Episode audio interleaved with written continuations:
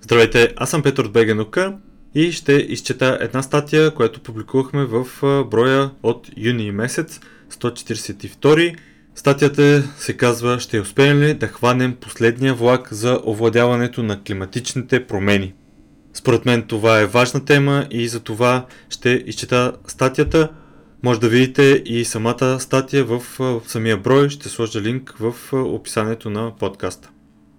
На предстоящата среща на КОП-26 в Глазго през ноември 2021 година правителствата ще имат последната възможност наистина да активизират засичащия двигател на действията, предприемани срещу климатичните промени и да се справят с ангажиментите поети в Париж през 2015 година, за да ограничат нарастването на глобалното затопляне до безопасното ниво от 1 градус и половина по Целзий.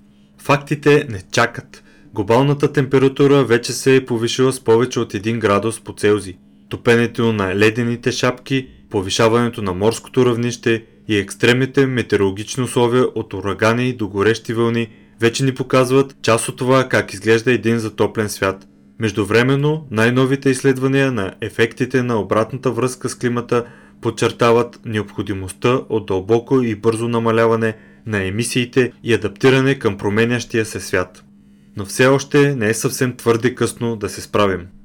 Добрата новина е, че света е постигнал известен напредък в намаляването на въглеродните емисии, движещи климатичните промени. Лошата новина е, че това в никакъв случай не е достатъчно и новите изследвания показват, че въздействието на емисиите в атмосферата може да бъде дори по-голямо, отколкото се опасявахме.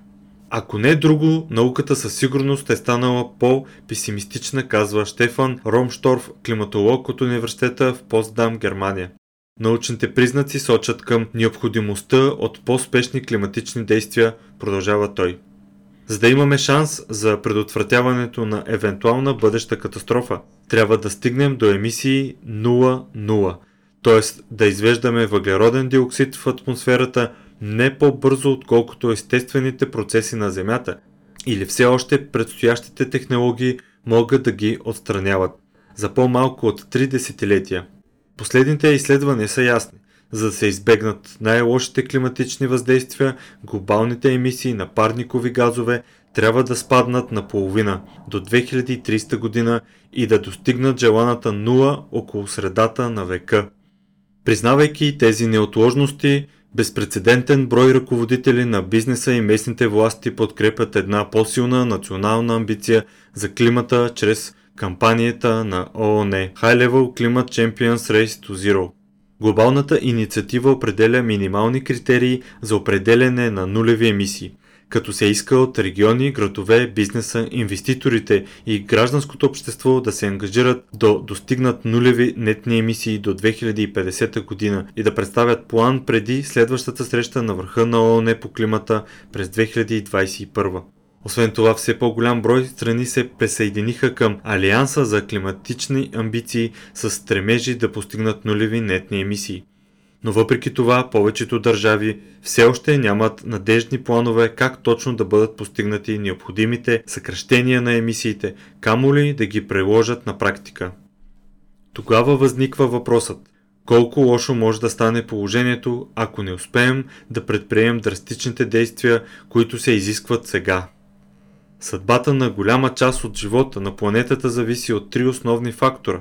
Първо, колко повече CO2 ще доставяме към атмосферата. Второ, как се променя планетата в отговор на целият този допълнителен въглероден диоксид или CO2.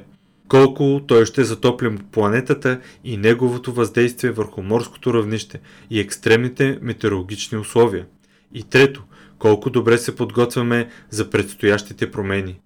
От тези фактори най-важно е колко CO2 изпускаме. Това е основната причина за изменението на климата и за сега тя е под наш контрол. През 1988 година климатологът Джеймс Хансен даде първото високопоставено предположение, че трябва да намалим емисиите. Последваха десетилетия на отричане, но днес този аргумент до голяма степен е спечелен – Изглежда, че всички осъзнават, че изменението на климата е нещо, което трябва да се вземе на сериозно, казва Лиза Шипър от Института за промените в околната среда в Оксфордския университет. Хората са разярени и ангажирани, допълва тя. Почти всяка държава вече е ретифицирала Парижкото споразумение за климатичните промени от 2015 година, което се стреми да ограничи затоплянето до 1,5 градуса по Целзий. Най-накрая и САЩ официално се присъединиха към споразумението в началото на тази година. Малко изключения са Турция, Иран и Ирак. Работата на климатичната конференция на ООН КОП-26 по-късно тази година в Глазго, Великобритания и водещите до нея преговори е да се състави надежден план за постигане на нулеви емисии до средата на века. Такъв план ни е отчаяващо необходим. Емисиите на въглероден диоксид все още нарастват, тъй като те имат непрекъснато повече или по-малко от 40 милиона тона въглероден диоксид на ден през 1970 година до над 100 милиона тона въглероден диоксид на ден днес. Наблюдаваха се някои спадове, когато световната економика отслабна, като например след финансовата криза 2007-2008. Макар че глобалната рецесия оказа значително въздействие само върху въглеродните емисии на страните в развития свят, отколкото в тези от развиващия се свят. В развитите страни емисиите тогава спаднаха с около 1,3% през 2008 година и с 7,6% през 2009 година, но нараснаха с 3,4% през 2010 година. Подобна е тенденцията и с настоящата криза около пандемията. Растежът на емисиите винаги се възобновява – когато економиката наново се засили, пандемията от коронавирус доведе до най-големия спад на емисиите наблюдаван до сега, като всички нива се намалели с между 4 и 7% и все пак това беше краткотрайно. Към септември 2020 година емисиите се върнаха до почти пред пандемичните си нива. Предстоящите предизвикателства Атмосферните нива на въглеродния диоксид продължават да се покачват все по-бързо – през 2020 година средното ниво през годината е надхвърлило 417 чисти на милион, 50% по-високо от прединдустриалната концентрация. При сегашните темпове отвояване на нивата на въглеродния диоксид от доиндустриалните времена вероятно ще се случи някъде между 2070 и 2080 година. Днес света вече се е затоплял с 1 градус по Целзий над нивата от преди индустрията. Той е на път да премине границата, поставена в Париж от 1,5 градуса по Целзий между 2026 и 2042. Очаква се средна глобална температура да надвиши 2 градуса над нивото си от преди индустриалната революция между 2040 и 2070 година. На теория дори света още да се затопли след 1,5 градуса по Целзий все още можем да постигнем целта от Париж до 2100 година чрез измукване на достатъчно въглероден диоксид обратно от атмосферата и да охладим отново планетата, но как бихме го направили това остава спорен въпрос. Може и да е по-лошо обаче. Емисиите ще да растат още по-бързо сега, ако изобщо нищо не беше направено до момента. Много страни са успели да намалят общите си емисии, обикновенно като използват по-малко въглища и повече възобновяеми източници за производство на електроенергия. За сега не се насочваме към най-лошия сценарий, наречен RCP 8,5, който обмислят изследователите на климата. Той би могъл да доведе до 5 градуса по Целзий затопляне до 2100 година. Ние сме в по-добра позиция спрямо очакваното преди 5 или 10 години, но все още правим бебешки стъпки – казва Глен Питърс от Центъра за международни климатични изследвания в Норвегия. За сега ние се насочваме към затопляне между 2,7 градуса по Целзий и 3,1 градуса по Целзий до 2100 година. Ако страните изпълним всички съществуващи обещания и цели, това би било около 2,6 градуса по Целзий и ако всички държави, които обмислят цели за нулеви емисии, ги изпълнят, затоплянето може да бъде ограничено до 2,1 градуса по Целзий до края на века. Това предполага, че имаме прозрение за целта от 2 градуса по Целзий, което е много окоръжаващо. Въпреки това, дори страни ангажирани с целта 0-0 ще ги намерят за изключително предизвикателно – Обединеното кралство, например, е намаляло емисиите си по-бързо от повечето други големи економики, но службите им за наблюдение на климата многократно са ги предупреждавали, че те не са на път да постигнат дългосрочните си цели. Великобритания се справя с сравнително лесната част да трансформира своята система за производство на електроенергия, но не е направила много за справянето с емисиите от по-сложни източници като транспорт, отопление и земеделие. Значителното намаляване на тези сфери ще са нужни и нови политики, както и промени в начина на живот. Тази картина е до голяма степен подобна и в много от останалите богати страни. Колкото по-дълго се увеличават емисиите, толкова по-големи ще трябва да са намаленията, необходими за ограничаване на затоплянето до 2 градуса по Целзий. Да не говорим за 1,5 градуса по Целзий. Постигането на това вече изисква драстични действия. Реално ние се нуждаем всяка година от намаляване на емисиите с такъв размер, с какъвто пандемията от коронавирус ги намали през 2020 година. Твърди Питърс, но без никакво допускане на възстановяването им след това.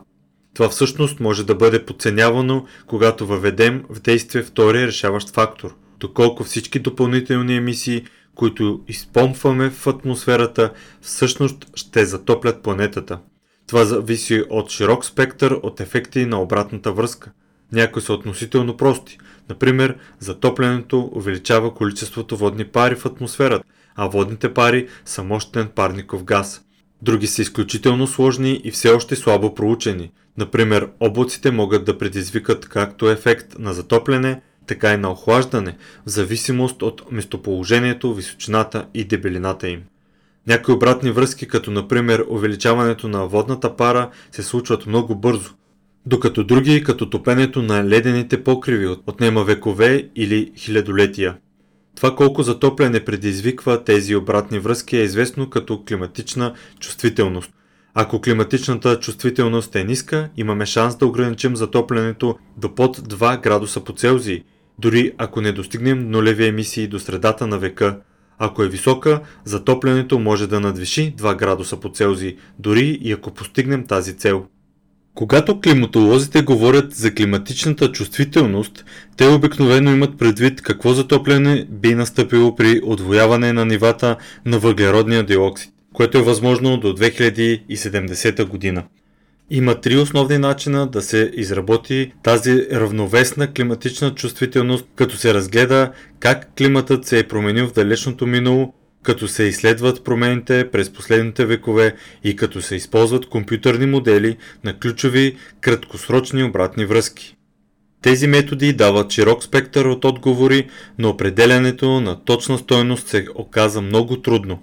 В доклада от 2013 година Междуправителствена група по изменението на климата, ръководен от ООН орган, който обобщава научните доказателства, се оказа, че затоплянето може да бъде от 1,5 градуса по Целзий до 4,5 градуса по Целзий, същото като първата оценка през 1979, направена от Хенсън и неговите колеги. Последните проучвания показват, че климатичната чувствителност е към горния край на този диапазон. Един ред доказателства идват от последното поколение климатични модели, чието резултати ще помогнат за информирането на следващия набор от доклади на IPCC. Първият от тях трябва да бъде публикуван през август – тези модели обикновенно стимулират някои неща като облаци, по-точно от предишни модели и много от тях показват по-висока чувствителност. Според модела на UK Meet Office, чувствителността е колосалните 5,5 градуса по Целзий. Нищо не е изключено. Тези резултати все още се изучават и обсъждат. Много климатолози смятат, че такава висока чувствителност е малко вероятна, но все пак те не го изключват. Не можем да кажем, че грешат, казва Ричард Бец от Meet Office Headley Center в Ексетър, Великобритания. Всичко е свързано с вероятности и невъзможности и така нататък. Понякога нещата се случват и по необичайен начин. Голямо проучване от миналата година заключи, че равновесната чувствителност на климата е между 2,4 градуса по Целзий и 4,6 градуса по Целзий, най-увереното им заключение беше, че можем да изключим ниската чувствителност, което не е добре, казва Бец. Те също така стигнаха, макар и с по-малка увереност, до заключението, че по-високата чувствителност е по-малко вероятна, което е добра новина до известна степен, допълва той. Може да са необходими векове, докато се задейства пълната равновесна климатична чувствителност, така че дори да е по-висока отколкото се смяташе до сега, това не е задължително да предизвика голяма разлика в живота ни. Матю Гидън от Climate Analytics в Берлин, който работи по Climate Action Track, казва, че не очаква прогнозите му за 2100 година да се променят съществено. Очакваме разликата да бъде минимална, казва той, може би само няколко процента. Неопределени рискове. Но дори подобрените модели не разказват цялата история – в момента половината въглероден диоксид, който отделяме, се поглъща от сушата и моретата, например с нарастване на растителността, тъй като планетата се затопля, растенията на сушата няма да могат да поемат все повече въглероден диоксид. Според едно проучване, тропическите гори на Амазонка вече отделят повече парникови газове, отколкото поглъщат, поради комбинирания ефект от обезлесяването и изменението на климата. Нарастващи количества въглерод също така ще се отделят и когато вечните ледове се размразят. Въглеродният диоксид е по-малко разтворим в топла вода, така че затоплящите се океани също ще могат да поемат по-малко от него. Технически това са просто повече обратни връзки, които помагат да се определи чувствителността, но повечето климатични модели не моделират обратни връзки с въглеродния цикъл, защото това включва добавяне на много допълнителни процеси и изисква повече изчислителен потенциал. Вместо това тези модели използват най-добрите оценки на обратните връзки за въглеродния цикъл, направени от други екипи, Миналата година Бец и Зека Холсфатер от Breakthrough Institute в Калифорния изчислиха как тези оценки, които са твърде високи или ниски, могат да променят прогнозите за бъдещето затопляне. В проучване, което предстои да бъде публикувано, те стигнаха до заключението, че може да има нещо от сорта на от 10% по-малко затопляне до 25% повече затопляне, отколкото се прогнозира от моделите. Това означава, че не можем напълно да изключим малък шанс за топляне от близо 5 градуса по Целзий при настоящата политика, а най-добрата ни прогноза е 3 градуса по Целзий или по-скоро близо до 4 градуса по Целзий за топляне, а при изпълнение на заложените цели най-добрата ни прогноза е 2,5 градуса по Целзий, казва Хаусфатер. Картината става все още по-мрачна, когато стане въпрос за въздействието на затоплянето. Да вземем морското ниво. То вече се е повишило с 0,3 метра от началото на индустриалната ера и процеса се ускорява. Според доклад на IPCC за 2019 година, нивото на океана може да се повиши с още около 0,3 или 1,1 метра до 2100 година, в зависимост от това колко силно се затопля планетата, което е много по-високо от по-ранните оценки на IPCC. Оценките за повишаване на морското равнище за дадено покачване на температурата продължават да се повишават, тъй като проучванията показват, че шапките на Гренландия и Антарктида могат да се разпаднат много по-бързо, отколкото предполагахме. IPCC все още е консервативен глас, казва Ромштав. Колкото по-напреднали стават моделите на ледената покривка, толкова по-рисковано изглежда картината – някои следователи смятат, че покачването може да бъде с повече от 2 метра до 2100 година. Повишаването на морското равнище ще е неудържим процес, който ще продължи много векове, дори след като стабилизираме температурите. Единствените въпроси са колко бързо ще се покачва и колко високо. Оценката на IPCC е за 5 метра до 2300 година. Някои учени смятат, че можем да видим и 8 метра покачване до 2200 година. Ако стигнем до 4 градуса затопляне, няма да има вече ледена покривка в Гранландия, казва Питър Стот от Mid Office Хедли Център. След това идва въздействието, което глобалното затопляне оказва върху времето. Все повече екстремни събития се случват по целия свят. Миналата година се наблюдаваха безпредседентни пожари в Австралия и наводнения, които оструваха на Китай най-малко 26 милиарда долара. Нека спрем само с тези два примера. Доказателствата, че климатичните промени са виновни за такива катастрофи стават все по-силни. Топлинната вълна в Сибир през 2020 година беше толкова екстремна, че не можеше да се случи без глобалното затопляне. Като цяло това, което виждаме е в съответствие с преоценките на досегашните модели. Основната физика казва, че количеството водна пара в долните слоеве на атмосферата се повишава с около 7% на всеки 1 градус по Целзий. Затопляне и точно това е което се случва. Повечето климатични модели на времето вече ни позволяват да видим какво означава това. Драматичните ефекти стават много по-ясни, казва Стот. Например, неодавнашни модели проучват и радарни наблюдения предполагат, че количеството на валежите, падащи по време на летните бури от вида, който причинява наводнение, може да се увеличи с около 14% за всяка степен на затопляне.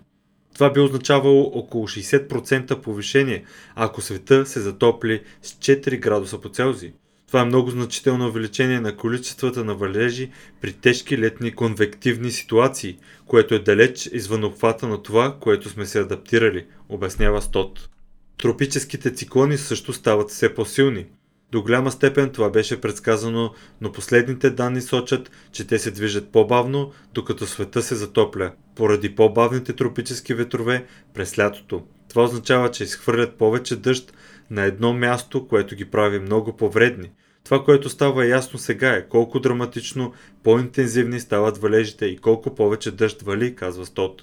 Все по-екстремното време за напред може да има и много по-големи промени в метеорологичните модели така нареченото Северноатлантическо меридиално преобръщане на циркулацията, което оформя климата на Европа и източния бряг на Северна Америка, вече се забавя и може да намалее на половина или повече до 2100 година. Трудно е да се предвидят въздействията от такава голяма промяна в океанската циркулация, но те ще бъдат значителни, казва Ром Шторф. Мисля, че това наистина ще наруши метеорологичните модели. Допълва той надолу по канала. Всичко това неминуемо ще се отрази на морското равнище. То е по-низко в района на Северния Атлантик, където водата потъва подобно на водата на дупката на канала в изтичваща се вана. Тъй като циркулацията се забавя, нивото на морето ще се повишава особено бързо по бреговете на Западна Европа и Източна Америка. Много от основните въздействия на затоплянето сега са неизбежни до известна степен. Реално погледнато, промените пред които ще се изправим са доста ужасни, казва Шипър.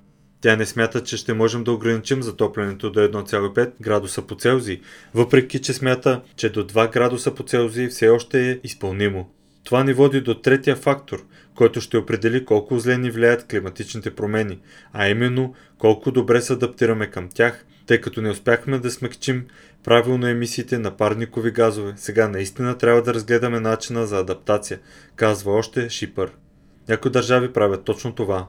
Например, докато Джакарта бавно потъва, Индонезия обяви плановете си за създаване на нов град, който ще стане нейна столица. За съжаление, проучването на Шипър и нейните колеги установи, че твърде често проектите за адаптация в крайна сметка влушават нещата. Това може да даде обратен ефект и да направи хората по-уязвими, продължава тя. В някои части на света изграждането на морски стени и диги стимулира по-голямо развитие в уязвимите райони, което води до по-големи бедствия, ако тези защити бъдат нарушени. По същия начин, напоителните мерки, предназначени да помагат на фермерите да се справят с променящия се климат, са довели до това, че те продължават да отглеждат едни и същи култури, когато наистина трябва да преминат към нещо по-подходящо с оглед на променящите се условия. Това забавя действителната ви реакция и вашата адаптация, казва Шипър. Така че много от бъдещите проблеми остават нерешени. С бързо и драстично действие и малко късмет все още може да ограничим затоплянето до около 2 градуса по Целзий, но ако направим твърде малко за това или го направим твърде късно, климатичната чувствителност и обратните връзки на въглеродния цикъл ще са на толкова високо ниво, че много от днешните деца може да доживеят и 5 градуса по Целзий затопляне, че дори и повече. Дали съвременната цивилизация би оцеляла в такъв свят, никой не може да каже. С въвеждането на Парижкото споразумение все повече страни приемат целта за нулеви емисии, което кара повечето изследователи сега да са по-оптимистични, отколкото преди десетилетие. Но всички те подчертават колко е важно политиците да превърнат тези обещания в действие. Това няма да е лесно дори там, където има воля, а мнозина се притесняват, че действията свързани с климата няма да бъдат приоритет в един свят, разклатен от пандемията. Като се има предвид, че коронавирус събори всички от краката им, това, което ме притеснява е, че големи части от бюджетите са пренасочени другаде, което ще провали и забави действията по въпросите с климата, опасява се Шипър. Както показват последните научни изследвания, това може да бъде изключително скъпа грешка в дългосрочен план. Източници News Science Magazine, World Resource Institute, independent.co.uk Текста подготви Радослав Тодоров, аз Петър Теодосев изчети текста. Редакцията на аудиото направи Софи Панчос. БГ наука е кауза за популяризиране на науката в България. Вече повече от 15 години даваме гласност на науката в България, като издаваме онлайн списание Българска наука и публикуваме материали в сайта наука.бг, където можете да намерите много статии с научни новини, поднесени на разбираем език, интервюта с видни учени, видеоматериали и дискусии, аудио подкаст, епизоди и разбира се, броеве на самото онлайн списание.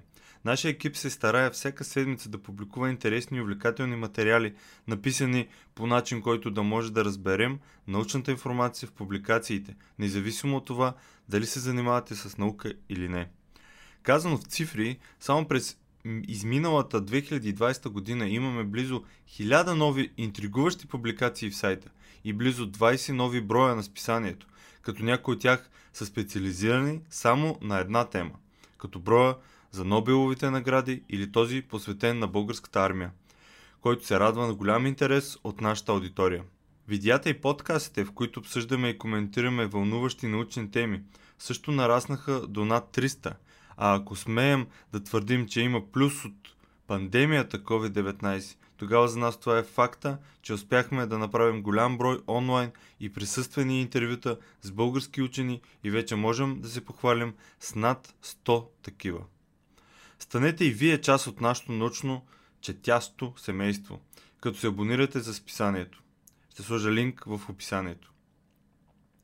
По този начин всеки месец ще получавате над 100 страници с подбрано и интересно научно съдържание, поднесено на разбираем език, което да ви държи в течение с всичко важно случващо се в сферата на науката, по света и у нас.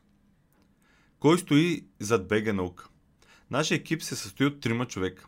Петър, аз, Радо и Саша. Петър е един от създателите на БГ наука. Той отговаря за сайта наука.бг, видеоматериалите, аудиоподкаста, абонаментната програма и създаването на списанието. Има голям интерес към науката и ученето, както и афинитет към видеопродукцията, което им даде идея да прави видеа за БГ наука. Той е голям ентусиаст за разпространението на научната информация, затова и се старае да го прави при всяка възможност, която му се отдаде. Понякога в ентусиазма си да сподели нещо избързва и допуска правописни грешки, та ако нещо такова ви хване окото, значи той нещо е объркал, докато добронамерено е бързал да го сподели с всички. Така е.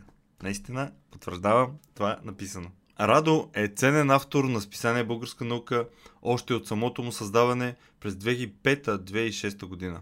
Има огромен интерес към историята и през годините е бил автор в списание Военна история, както и сценарист в документалните филми на БГ Наука на Нож от 2012 и Трагедия и слава 2013 година, направени по повод 100 годишнините от Балканските войни. Той е автор на книгата Във вихара на Великата война, издаден 2019 година, а в момента отговаря за съдържанието в сайта наука.бг и всички текстове, публикувани в писанието, първо минават редакцията на Радо. Саша е движещата сила зад магазина Купи наука. Купинаука.com Това означава, че тя се грижи и подбира кои продукти да се предлагат в магазина, винаги е на линия за почитателите му в социалните мрежи, създава снимков материал на продуктите, отговаря за рекламите и се грижи всичко да върви гладко в процеса на изпращане на поръчките. Всички тези задачи са жизненно важни за съществуването на списание Българска наука, защото онлайн магазина Купи наука е създаден с цел финансово да подпомага и издържа списанието и всички проекти на БГ наука. Какво предлагам в магазина и как изглежда той, може да разберете като влезете в kupinauka.com и разбира се, последвате Facebook и Instagram на онлайн магазина. Благодаря, че изслушахте това. Ще се радвам да се абонирате, да видите списанието, да видите онлайн магазина и вярвам, че не едно, а много от нещата ще ви харесат. Благодаря и до нови срещи! Европейската нощ на учените 2021 година е събитие, което ще покаже на малки и големи красотата на науката чрез различни събития, както онлайн, така и на живо в градовете София, Пловдив, Стара Загора, Русе, Варна, Бургас, Шумен, Велико Търново, Хасково и Ямбол. Проект Катрио 5 се финансира от Европейския съюз по програма Дейности Мария Склодловска Кюри. Вижте повече на наука.бг наклонена черта Нощ 2021 година.